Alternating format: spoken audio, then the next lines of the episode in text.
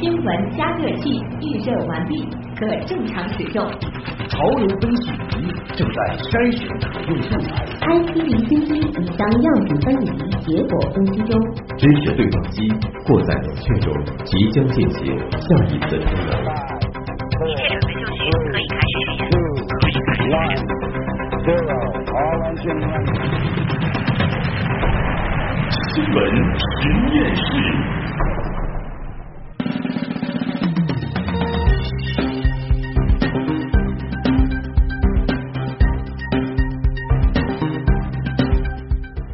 讯背后有内涵，新闻里面找知识。欢迎来到有可能是最长知识的新闻节目《新闻实验室》。各位好，我是唐月。今天的新闻实验室马上就要开工了，首先要来关心一下天象和天气。今晚月相是在峨眉月的阶段，稍后的二十一点三十四分，金星合月，金星在月球以南的六点二度。明天凌晨的零点二十九分，我们将迎来峨眉月。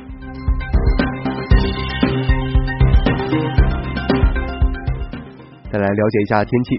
上海中心气象台今天傍晚发布的气象预报显示，今明两天都是多云到阴，有分散性短时阵雨，东到东南风，明天转东北风，风力都是四到五级，长江口区阵风有六级。明天最高温度三十四度，最低温度二十八度。今天最高温度三十二点七度，最低温度二十八度。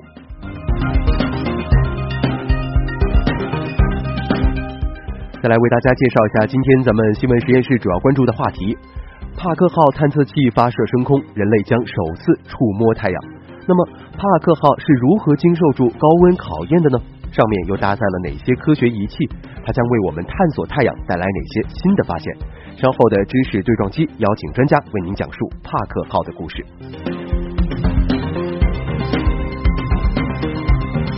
另外，也欢迎大家下载阿基米德 FM，搜索并关注新闻实验室社区，就可以边听节目边参与节目互动了。接下来，马上开启今天的 IT 离心机。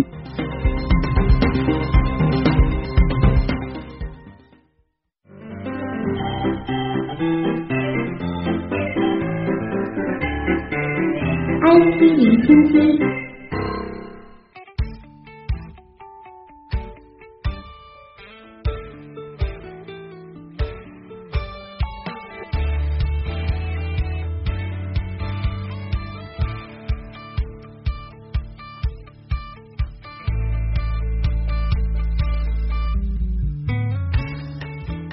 IT 离心机，首先关注科技热点。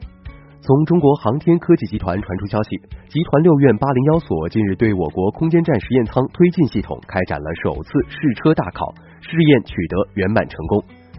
据了解，这次试验在上海西郊进行。试验中，推进系统主要部件都按照上天模式进行配置。经过两个小时的试验，八道试车程序中，所有发动机和系统部件都正常工作，没有出现任何故障。验证了推进系统设计方案的可行性。明年，我国空间站实验舱将进入正样研制阶段，其推进系统将基本按照目前的设计方案生产。按照中国航天载人航天工程计划，我国将于二零二零年前后发射空间站核心舱，二零二二年发射空间站实验舱。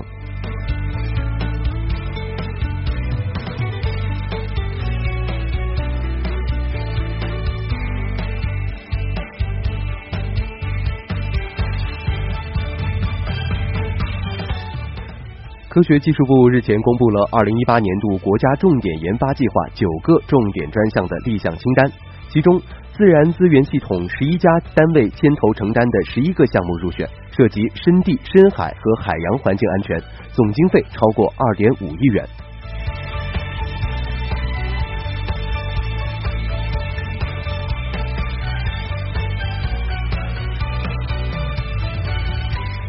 继上半年，国家广播电视总局联合北京市新闻出版广电局对多家视听网站突出问题开展系列整治工作之后，为进一步巩固治理工作成效、严肃问责效果、压实主体责任、遏制问题反弹，北京市文化市场行政执法总队近日又分别对快手开办单位北京快手网络科技有限公司。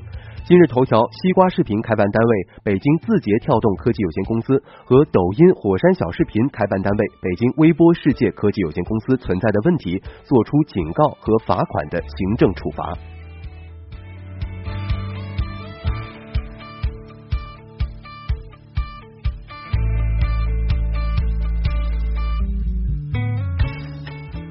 包含十七个大项、四十八个比赛项目的二零一八中国机器人大赛今天在四川宜宾开幕。大赛在今年首设了农业服务机器人项目，更加贴近产业热点需求。据了解，目前我国在农业收割等领域正大量的引进机器人，在新疆已经研发并应用了采摘西红柿机器人，在不损坏西红柿的前提下，大幅度提高生产效率，减轻了农民负担。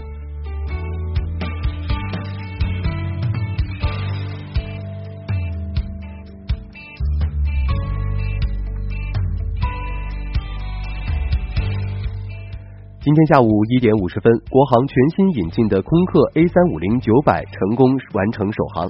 当国航 CA 幺五五七航班顺利从北京飞抵上海虹桥国际机场，机场以水门仪式隆重欢迎航班抵达。这架全新的飞机有哪些亮点呢？我们一起来听东广记者车润宇的报道。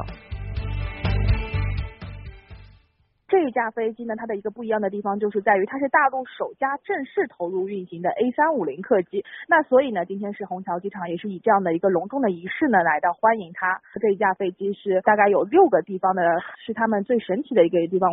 呃，那首先呢，就是这架飞机啊，一般是被人们称为一个墨镜侠。那为什么会有这样的一个嗯称嗯称呢？就是因为它的嗯挡风玻璃呢是一个黑色的，外侧的轮廓呢是呈现一个曲线，是酷似了一副一副墨镜，所以呢，也是被大家给它取了一个很可爱的昵称啊，就是这个墨镜侠。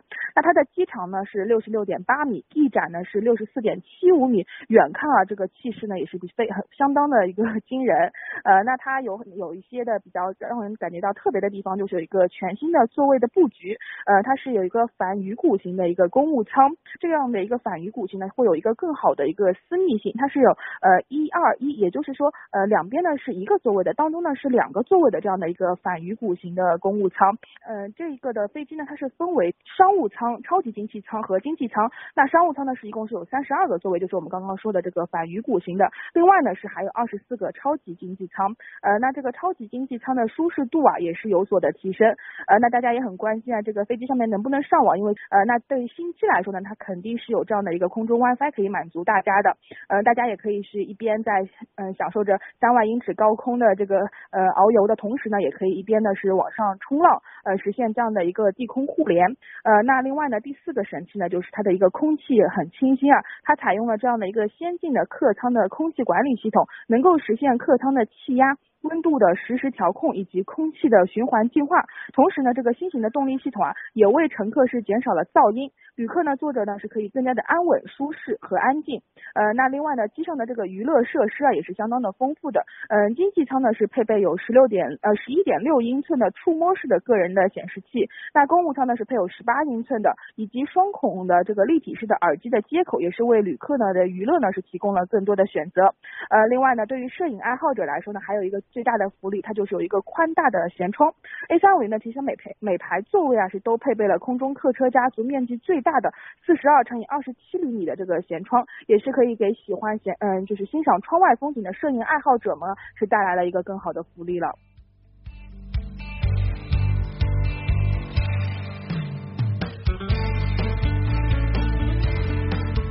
再来关注 IT 产业方面。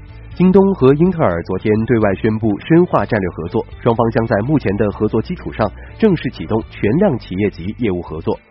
双方将基于京东大数据平台整合分析利用大数据的结果，结合英特尔的云计算、物联网力量及存储和编程解决方案，针对不同的应用场景，输出中小企业客户偏爱的产品配置、价格、解决方案及服务。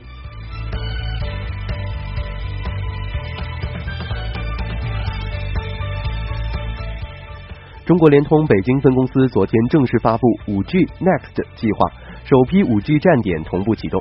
作为中国联通十六个五 G 试点城市之一，北京联通率先开展面向商用的五 G 规模试验，计划到今年底建成三百站规模，涵盖规模组网测试、应用生态服务、业务体验宣传等多方面用途的多场景五 G 试验网络。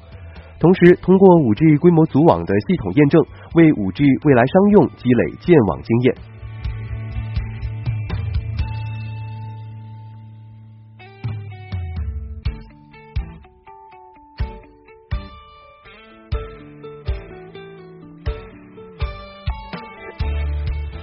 浙江省工商局针对近期多起消费者微信转错账维权难事件，由省消保委出面向深圳市腾讯公司发出书面建议函，并进行面对面约谈。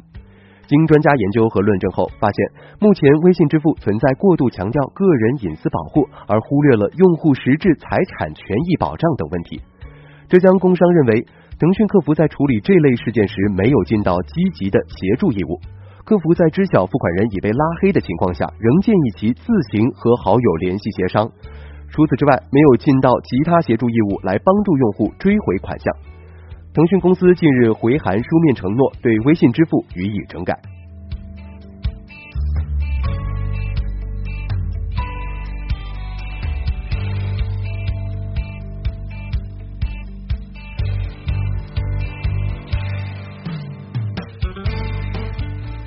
蔚来汽车今天凌晨向美国证券交易委员会提交了 IPO 招股书文件。招股书显示，蔚来汽车计划在纽约证券交易所挂牌上市，拟筹集最多十八亿美元资金。据了解，从今年开始，国内的造车新势力纷纷进入量产交付期，率先开始量产交付进程的蔚来汽车已经遭遇了挫折。目前来看，除了现阶段最令人困扰的产能问题。未来汽车还将面临来自市场、政策、技术等各方面的更多挑战。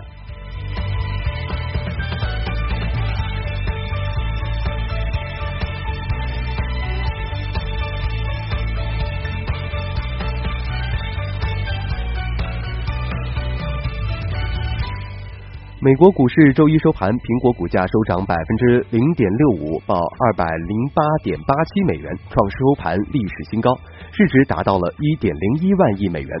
值得注意的是，这也是苹果市值连续八天超过一万亿美元。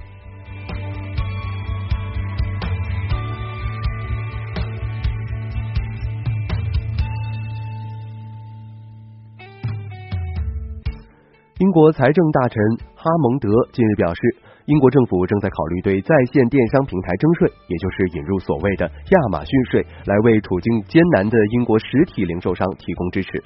那么，英国政府对于征收这一税款是如何表态的？又是什么样的原因导致英国政府出手干预呢？我们要来连线环球资讯驻英国记者梁涛。梁涛你好，首先来给我们介绍一下英国政府对于征收这一税款是如何表态的呢？好的。英国财政大臣哈蒙德上周末在接受天空新闻采访时表示，无论是对于传统零售商还是新兴在线零售商，英国政府都希望可以确保纳税的公平。哈蒙德称，征税的主要目标是在线零售平台企业。由于大型的互联网零售平台都是跨国运作的，需要政府间重新谈判国际税项条款。如果一时无法达成国际合作，英国将自行颁布临时征税措施，以期零售业线上和线下再平衡。同时致力于推动达成新的国际征税协议。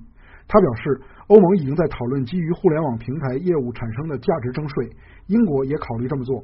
线下主流商业街也需要参照消费习惯的改变而变革，例如减少传统零售项目，引入更多的休闲、餐饮、酒吧和社区便民设施等，而并非单纯由实体零售店铺组成。分析人士指出，这一表态是英国政府对零售行业结构的最强力介入，以期挽救濒临倒闭的实体零售商。主持人，嗯，那究竟是什么样的原因导致英国政府出手干预的呢？嗯，应该说，英国政府考虑征收互联网销售税，大体有三方面原因。首先，亚马逊去年在英国的利润增长近两倍，但所缴纳的企业税却大幅下滑，这引起英国政府强烈不满。亚马逊上周在提交给监管部门的文件显示，去年该公司在英国的企业税约为四百六十万英镑，几乎只有二零一六年七百四十万英镑的一半。而亚马逊去年在英国的税前利润接近八千万英镑，与二零一六年的四千五百万英镑营业利润相比，增长了近两倍。另外，受税金推迟的影响，亚马逊去年在英国实际上只交纳了一百三十万英镑的企业税。此外，受到在线电商的冲击，英国传统和实体零售商日子越来越难过了。英国政府很想为处境艰难的当地零售商提供支持。百年英国老店弗雷泽百货商店集团今年被迫进入破产程序后，本月十号被英国亿万富翁麦克阿什利旗下的体育用品零售商以九千万英镑买走，价值之低不禁令人唏嘘。再者，英国政府认为在线零售商存在误导消费者的违规行为。英国广告监管机构近日在收到众多消费者抱怨亚马逊不能在节庆期间及时送货的投诉信后，勒令亚马逊停止在广告中宣传其次日送达服务，认为其具有误导性。英国广告标准局已正式就亚马逊的次日送达广告展开调查，并将在近期公布调查结果。分析人士指出，互联网销售税对亚马逊等已为直营商品纳税的巨型平台影响并不大。甚至可为第三方商家提供税法合规服务而赚更多钱，反而是中型电商的命运最难以预料。而从物价来说，最大的输家或许是被转嫁了成本的消费者。主持人，好的，感谢梁涛的介绍。这里是正在直播当中的新闻实验室，我们稍事休息，马上开启今天的知识对撞机，一起来关注帕克号探测器。